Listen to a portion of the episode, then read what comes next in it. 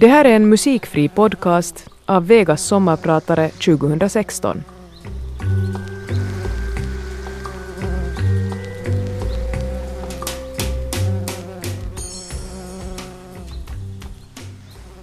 I en sjukhussäng ligger en flicka utan ögon.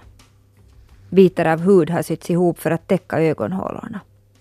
Hon heter Shaima och hon är sex år gammal. Hennes pappa lyfter upp henne för att sitta i sängen. Hon famlar med händerna i luften och jämrar sig. Det gör ont att se hur otrygg hon är.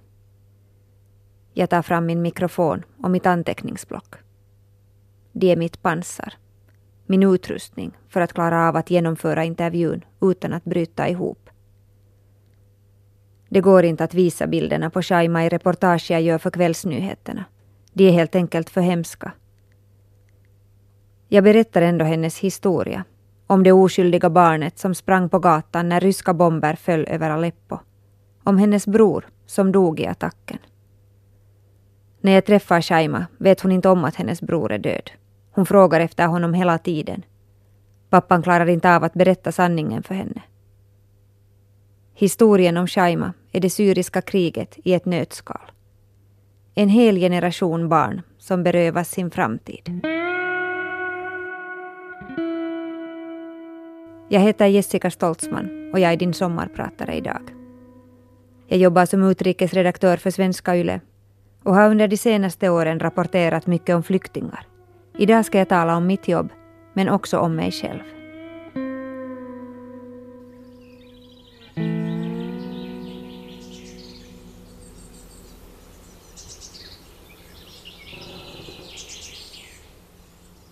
Det är sommar och det doftar nyklippt gräsmatta.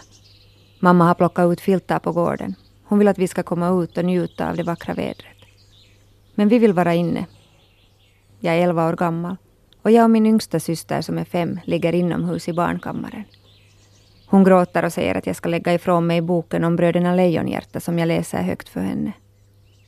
Jag vill inte höra mera, sluta läsa. Det är för sorgligt, säger hon och ser vädjande på mig med sina stora bruna ögon. Jag tvingar henne att lyssna och säger att hon måste klara av det. Vi är i början av boken, då den vita duvan uppenbarar sig på fönsterblecket. Skorpan vet att det är hans tur att dö. Jag minns att jag tyckte att man inte får blunda för sådana här viktiga saker. Det finns fattiga familjer och barn kan också dö. Det var kanske där det började för mig, med Astrid Lindgrens Bröderna Lejonhjärta. Insikten om hur starka berättelser kan vara. Om vilka känslor de väcker. Det är varmt och det är fuktigt och jag är blåsten. Jag är på reportageresa på Kuba och det som inte fick hända har hänt. Jag har blivit gripen av polisen. Lite tidigare filmade vi en spontan demonstration på gatorna i centrum av Havanna. Av en slump stöter vi på två kvinnor som skriker slagord mot Castro-regimen. Sånt händer inte på Kuba, där alla oliktänkare fängslas. Folk samlas runt de skrikande kvinnorna. Min kameraman Oscar Romero filmar och jag fotograferar. Snart är också polisen på plats och kvinnorna grips och skuffas in i polisbilen. I samma ögonblick som det sker känner jag ett fast grepp om min handled. En polis vrider min arm bakom ryggen och skuffar mig hårdhänt framåt. Avanza, avanza, skriker han. Efter det följer något märkligt. Jag kan knappt tro mina ögon. Vanliga kubaner, kvinnor och män i alla åldrar samlas längs med trottoarkanten för att bua ut mig. Du din imperialist, för vems räkning jobbar du? Viva Fidel, skriker de. Jag utsätts för en offentlig förnedring.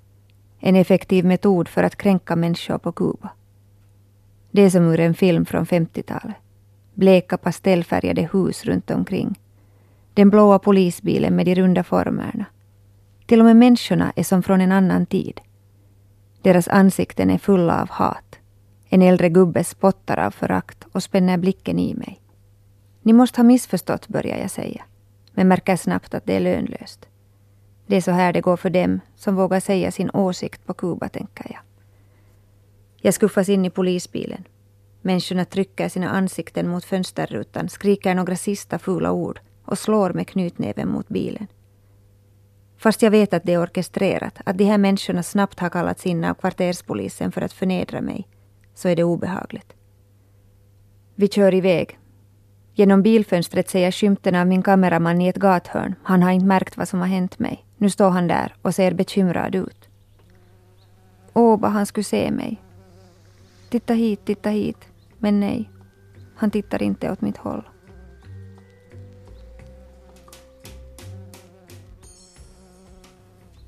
Polisen talar snabbt och sväljer hälften av orden, men jag kan spanska och jag förstår allt vad han säger. Han rapporterar i sin radiotelefon om fallet Julia Jessica Stoltzman som han har i baksätet. Så är vi framme vid polisstationen och jag förs in i ett kalt rum med ett litet skrangligt skrivbord. En polis tar fram ett anteckningsblock och börjar förhöra mig, men blir snabbt avbruten. Det knackar på dörren och en kvinnlig polis kommer in i rummet och går efter en toapappersrulle från nedersta lådan i skrivbordet. Ursäkta, säger hon och ler lite mot mig. Bra toapapper är lyxvara på Kuba, så det lönar sig att förvara rullarna säkert. Jag drar på munnen. Egentligen älskar jag den karibiska humorn, men jag förmår inte att le. Min enda tanke är att jag hoppas att de inte skickar hem mig. Några timmar senare pekar de på dörren. Jag är fri och får gå. Men helt fri är jag inte. Det gäller att hålla tungan rätt i mun resten av resan. Om kvällarna ringer någon till mitt hotellrum och säger Jessica och lägger på luren. De vill skrämma mig och de lyckas. Jag har svårt att somna. Hotellet är sunkigt. Det är ett stort hål i fönsterglaset till mitt rum. Det luktar fukt och väggfärgen har flagnat. Jag känner mig ändå som hemma. Det här är min del av världen. Inte långt härifrån, längs med det karibiska pärlhalsbandet av öar, bodde jag i ett år.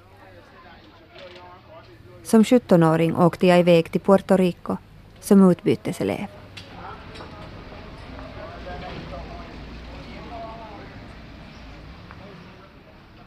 Jag hamnade hos en familj i en förstad till San Juan. Till middag åt vi ris och bönor med friterade bananer varje dag. Jag ångrade djupt att jag hade åkt iväg. Jag grät dag och natt av hemlängtan. På dagarna gick jag i en av öns värsta skolor. Många av mina klasskompisar var gravida och inblandade i olika kriminella gäng. På rasterna flockades de runt mig. De ville lära mig spanska och att dansa salsa och de ville känna på mitt mjuka blonda hår. Vi hade alla ljusröda t-skjortor och jeans. Det var vår skoluniform. Det fanns inga skolböcker, utan vi antecknade i häften. När det dag efter dag var tuggummi i låset till klassrummet och det inte blev någon lektion slutade jag mer eller mindre gå till skolan. Puerto Rico blev ändå mitt livs skola. Som öns enda blondin började jag jobba som modell. Jag förvandlades med makeup till en ryska som gjorde reklam för Smirnoff-vodka. Planschen hängdes upp i alla lokala barer. I ett skede var jag med i fyra reklamer som snurrade på TV. Jag figurerade i klädkataloger och gjorde catwalks. Genom reklamjobben hörde jag plötsligt till öns glammiga men skumma insidekretsar. Jag ägde platåskor och mikroshorts. Lyxiga fester och vackra kläder blev min vardag. Men Puerto Rico är farligt, speciellt om nätterna. Jag glömmer aldrig hur jag gömde mig under en bil mitt i natten utanför nattklubben då någon började skjuta omkring sig. Det var en lokal uppgörelse. Men det var här jag blev stark. Jag upplevde för första gången känslan av att vara ensam ute i världen och märka att allt ordnar sig. Jag kan få den där känslan ännu idag. Plötsligt ser jag mig själv ur ett fågelperspektiv. Ensam, men trygg ute i världen. Efter Puerto Rico blev jag beroende av äventyret, av allt det där främmande som finns där ute och bara måste upptäckas. Alla människor jag vill träffa, alla frågor jag vill ställa. Efter Puerto Rico reste jag runt med ryggsäck på ryggen genom nästan hela Latinamerika. I Buenos Aires stannade jag för att studera i ett halvår. Det var också till den här delen av världen jag gjorde min första riktiga utryckningsresa för att rapportera för nyheterna för sex och ett halvt år sedan.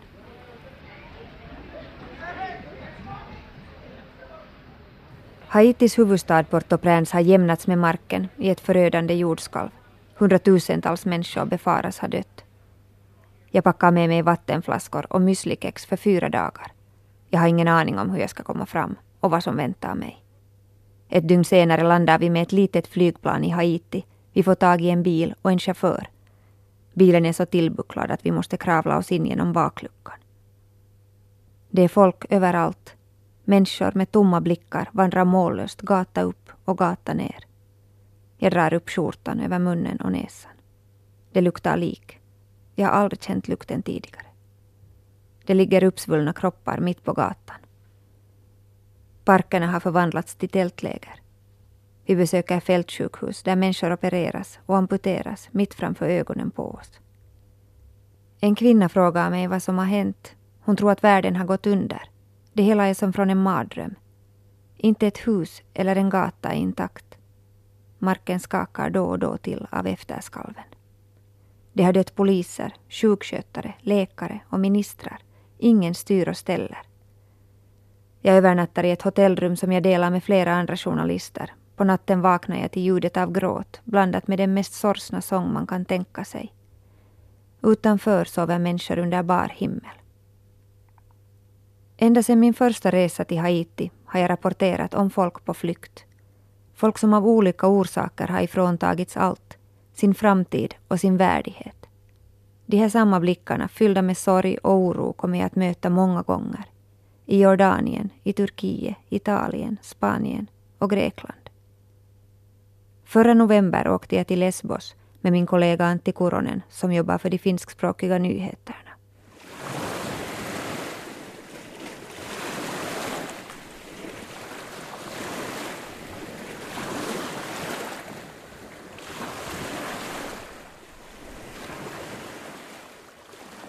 Vi parkerar hyrbilen vid Strandvägen och börjar springa emot en gummibåt som är på väg in till stranden. Båten är fylld över bräddarna med flyktingar. Den kommer lite för snabbt in mot stenarna på stranden och börjar ta in vatten. Några faller i och hamnar i panik. Frivilliga norska hjälparbetare rusar ut i vattnet. Barnen först, ropar de och börjar lyfta en sänder till stranden. Barnen skakar av kyla. De är blåa om läpparna. Volontärerna virar in dem i värmande aluminiumtäcken. Någon har skadat sitt ben och behöver läkarvård. En flicka blir sittande och stirrar mot havet. Vad tänker en tioårig flicka om allt det här, undrar jag. Vad allt har hon tvingats se under sitt korta liv? Jag går fram till henne, men hon reagerar inte. Håret fladdrar framför ansiktet på henne. Men hon stryker inte bort det. Hon sitter helt stilla. Hennes pappa berättar att de är från Irak. Han är upprörd. Båten hade hål, säger han. Han hade sagt åt smugglaren att båten har hål, men smugglaren hade bara tagit fram sin pistol och riktat den mot dem och skuffat iväg båten. Hur är det med dottern, frågar jag. Han rycker på axlarna. Hon sitter ännu kvar och stirrar ut mot havet. Nästa dag åker vi samma rutt som flyktingarna, men åt motsatt håll. Den irakiska pappan har betalat 2000 euro per familjemedlem för resan från Turkiet till Grekland med den söndriga gummibåten. Vår resa med snabbåten från Grekland till Turkiet kostar 15 euro per person. Resan över det Egeiska havet tar lite över en timme. Det känns hemskt att tänka på hur många människor och hur många små barn som har drunknat i de här vattnen under de senaste månaderna. Snart vandrar vi längs med gatorna i den turkiska staden Izmir som har blivit en knutpunkt för syrier och iraker som vill till Europa. Det är här de förhandlar med smugglarna och köper sina flytvästar. Stämningen är spänd. Snart kommer höststormarna och det är bråttom att komma iväg. Överallt kan man se flytvästar till salu. Egentligen är det inga riktiga flytvästar. Ryktet säger att de är fyllda med toalettpapper. När jag tar en bild av den blir försäljaren förbannad. Du förstör min business, säger han. Ingen vågar köpa om det finns journalister runt omkring. En äldre man med skägg och allvarlig blick kommer fram och visar suddiga bilder på några barn, kvinnor och män. De var alla i samma båt som han, säger han, men de drunknade. Endast han och några till blev vid liv. Nästan varje dag drunknar någon. Vi åker ner till stranden. Där har en familj från Syrien slagit läger. Det ser ut som vilken picknick som helst. De sitter runt en eld medan barnen springer runt och leker vid strandbrynet. Någon har somnat i skuggan. De väntar på att smugglarna ska komma och plocka upp dem. En kvinna är gravid i åttonde månaden. Det vänder sig i magen på mig. Jag vet hur illa det kan gå. Jag har varit gravid flera gånger. Men jag har aldrig varit gravid i nionde, åttonde eller en sjunde månaden. Hon borde inte vara här, tänker jag. Allra minst göra den farliga resan med gummibåt. Så mycket kan gå fel. Vet hon inte att moderkakan kan lossa när som helst och man riskerar att förblöda på nolltid? Det hände för mig med mitt första barn. Barnet vägde bara lite mer än ett smörpaket. Nu är han 180 centimeter lång och har lärt mig allt det viktiga i livet.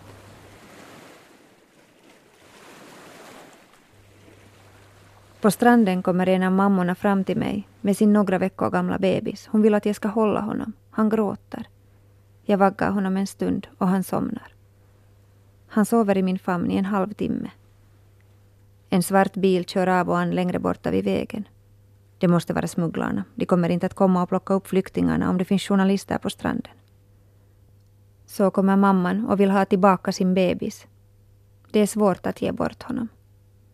Snart ska han göra den farliga resan med gummibåt. Jag undrar var han är nu. Nästa dag och följande dag rapporteras det igen om drunknade.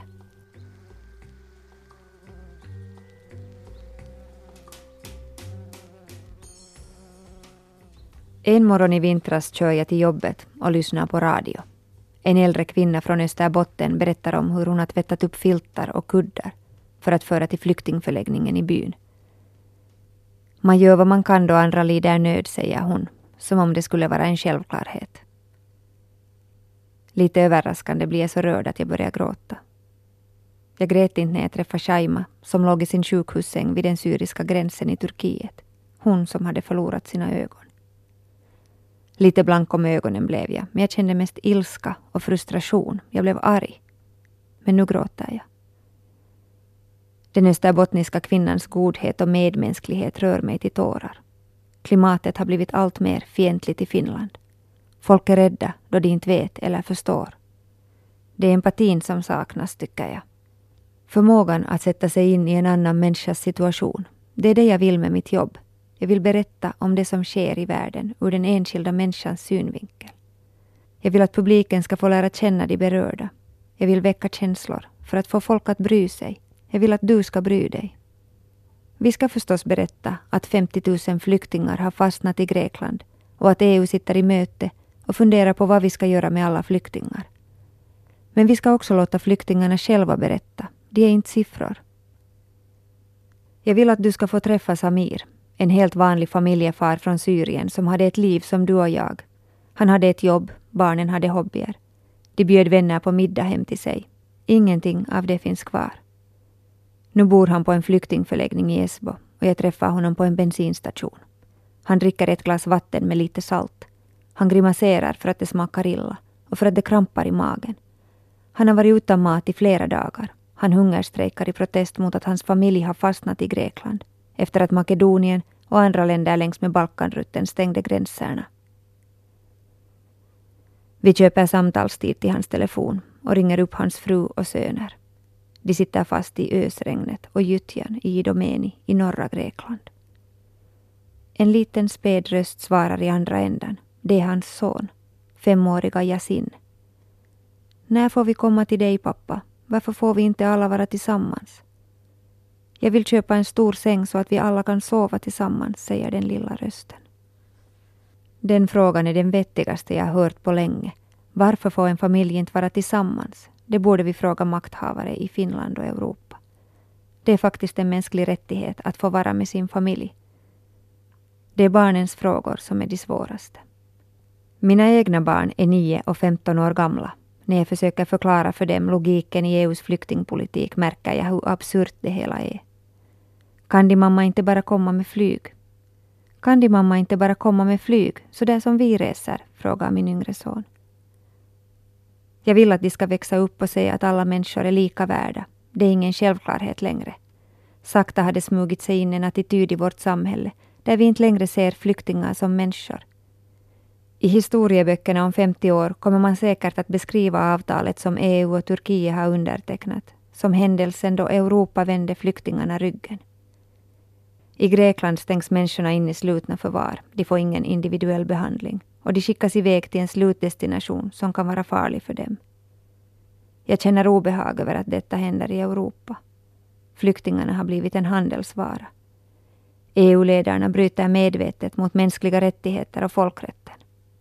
President Niinistö har sagt att vi i dessa tider inte klarar av att uppfylla våra internationella förpliktelser.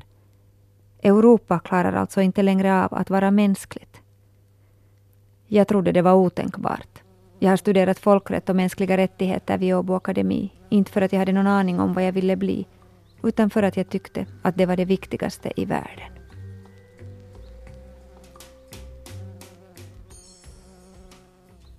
Jag står utanför bensinmacken med Samir som hungerstrejkar. Jag har intervjuat honom och nu ska jag tillbaka till redaktionen för att klippa ihop ett TV-inslag och skriva en webbartikel. Samir går väldigt långsamt och grimaserar av smärta. Jag erbjuder honom skjuts tillbaka till flyktingförläggningen. Det är det minsta jag kan göra. Kan du hjälpa mig, var frågan Samir ställde då han kontaktade mig. Det är en fråga jag ofta får om jag så befinner mig bland flyktingarna ute i världen. Eller i Finland. Kan du hjälpa mig? Jag kan inte hjälpa, säger jag. Jag kan bara berätta din historia. Men en gång kunde jag hjälpa. Det var för några år sedan då jag rapporterade om en liten syrisk flicka som heter Lana. De finländska myndigheterna lät henne inte komma till Finland trots att hon hade sin moster och morbror här. Det här var innan flyktingströmmarna hade nått Europa och Finland i samma utsträckning som nu. Kriget i Syrien hade pågått i några år och stadsdelen Jarmuk i Damaskus var belägrad.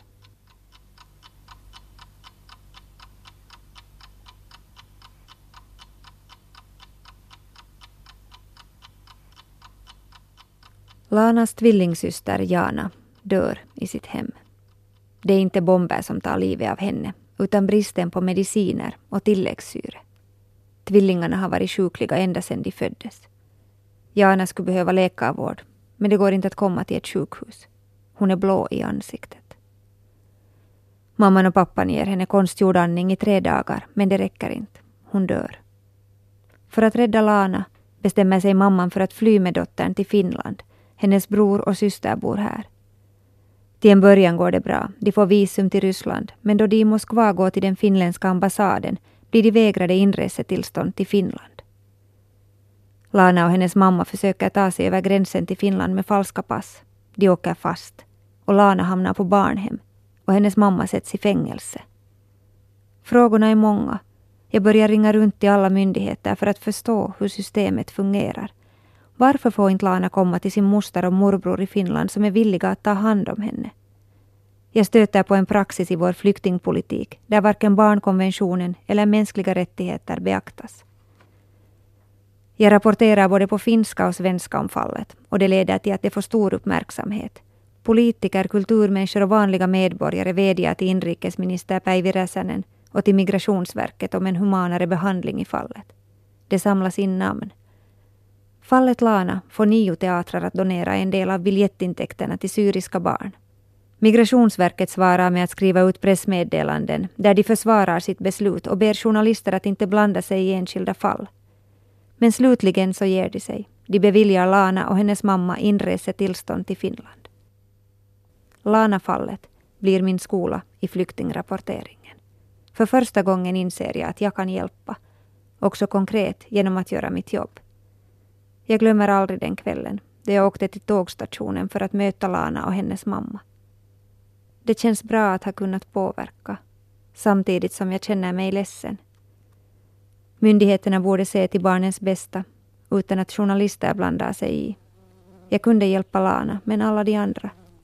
Shaima utan ögon.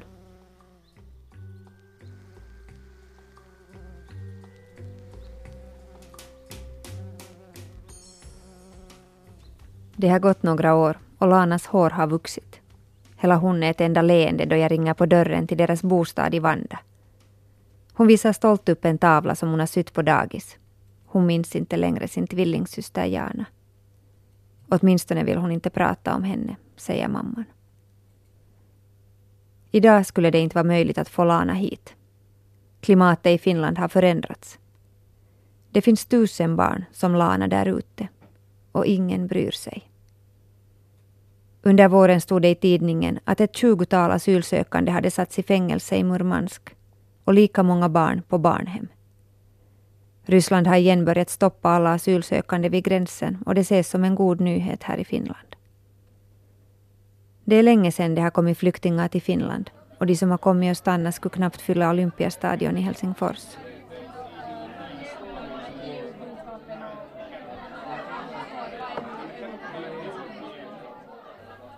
I september för snart ett år sedan kom de första flyktingarna till Finland.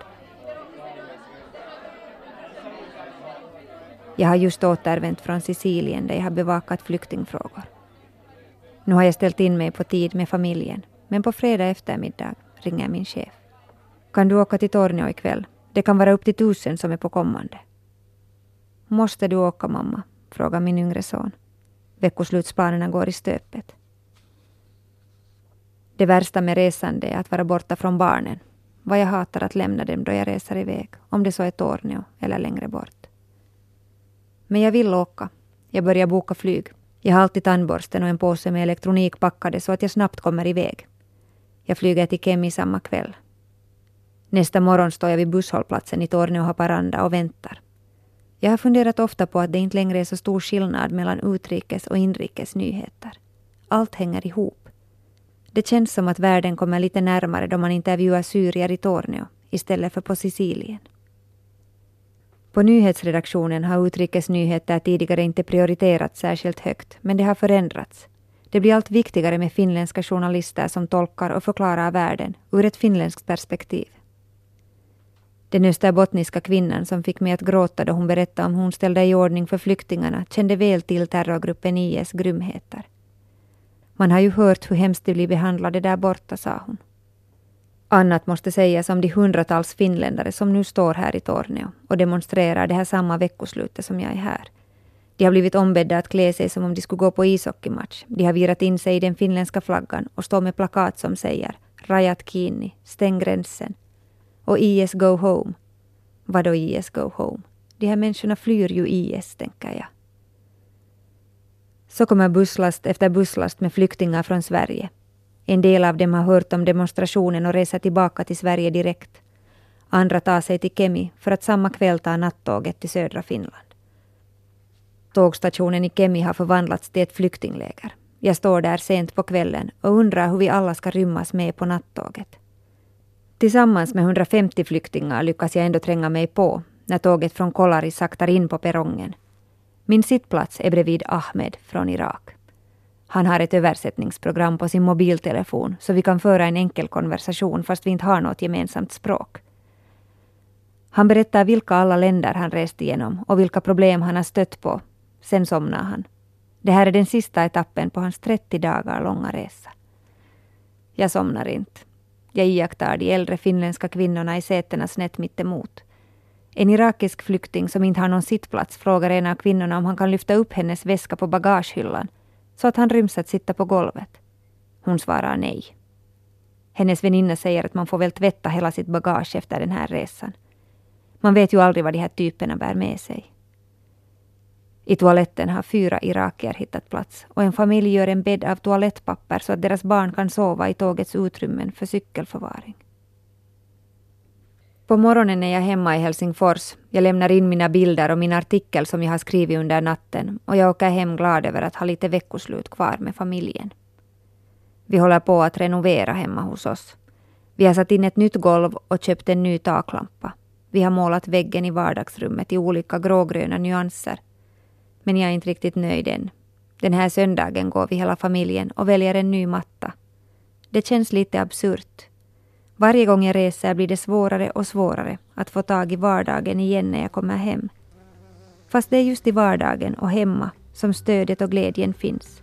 Det som gör att jag orkar möta alla dessa människoöden. På sommaren trivs jag allra bäst i Nagu. Det ska vara hav, klippor och vass. Och släktingar.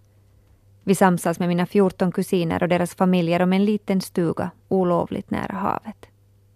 Vi har ett loft med en syskonbädd som rymmer fyra familjer samtidigt. Och det är då jag trivs allra bäst, när vi är många på plats och barnen har sällskap av varandra. Vi lagar mat tillsammans och dukar upp på orangea plasttallrikar i 70-talsstil. Vi äter alltid utomhus, för inomhus ryms vi inte. Vi diskar tillsammans och barnen bygger kojor överallt, precis som vi gjorde då vi var små. Men det bästa av allt är ändå mormor. eller isoäiti, som vi kallar henne. Hon har sin egen stuga bredvid oss. En gång var isoäiti också flykting. Hon flydde ensam från Viborg som 13-åring då kriget bröt ut. Isoäiti är den som förenar oss alla släktingar och kusiner. Det är hon som har lärt oss att ta vara på och uppskatta den gemenskap vi har. Det är ingen självklarhet att ha en stor släkt där man bryr sig om varandra. Isoäiti vet vad hon talar om. Hon tvingades lämna sitt hem, men livet tog inte slut, utan ett nytt började. Det är just det som Samir, som jag träffade på Bensisen i Esbo, hade hoppats på. Att få börja ett nytt liv med sin familj i Europa. Han sa något som jag har svårt att glömma, som skaver i mig.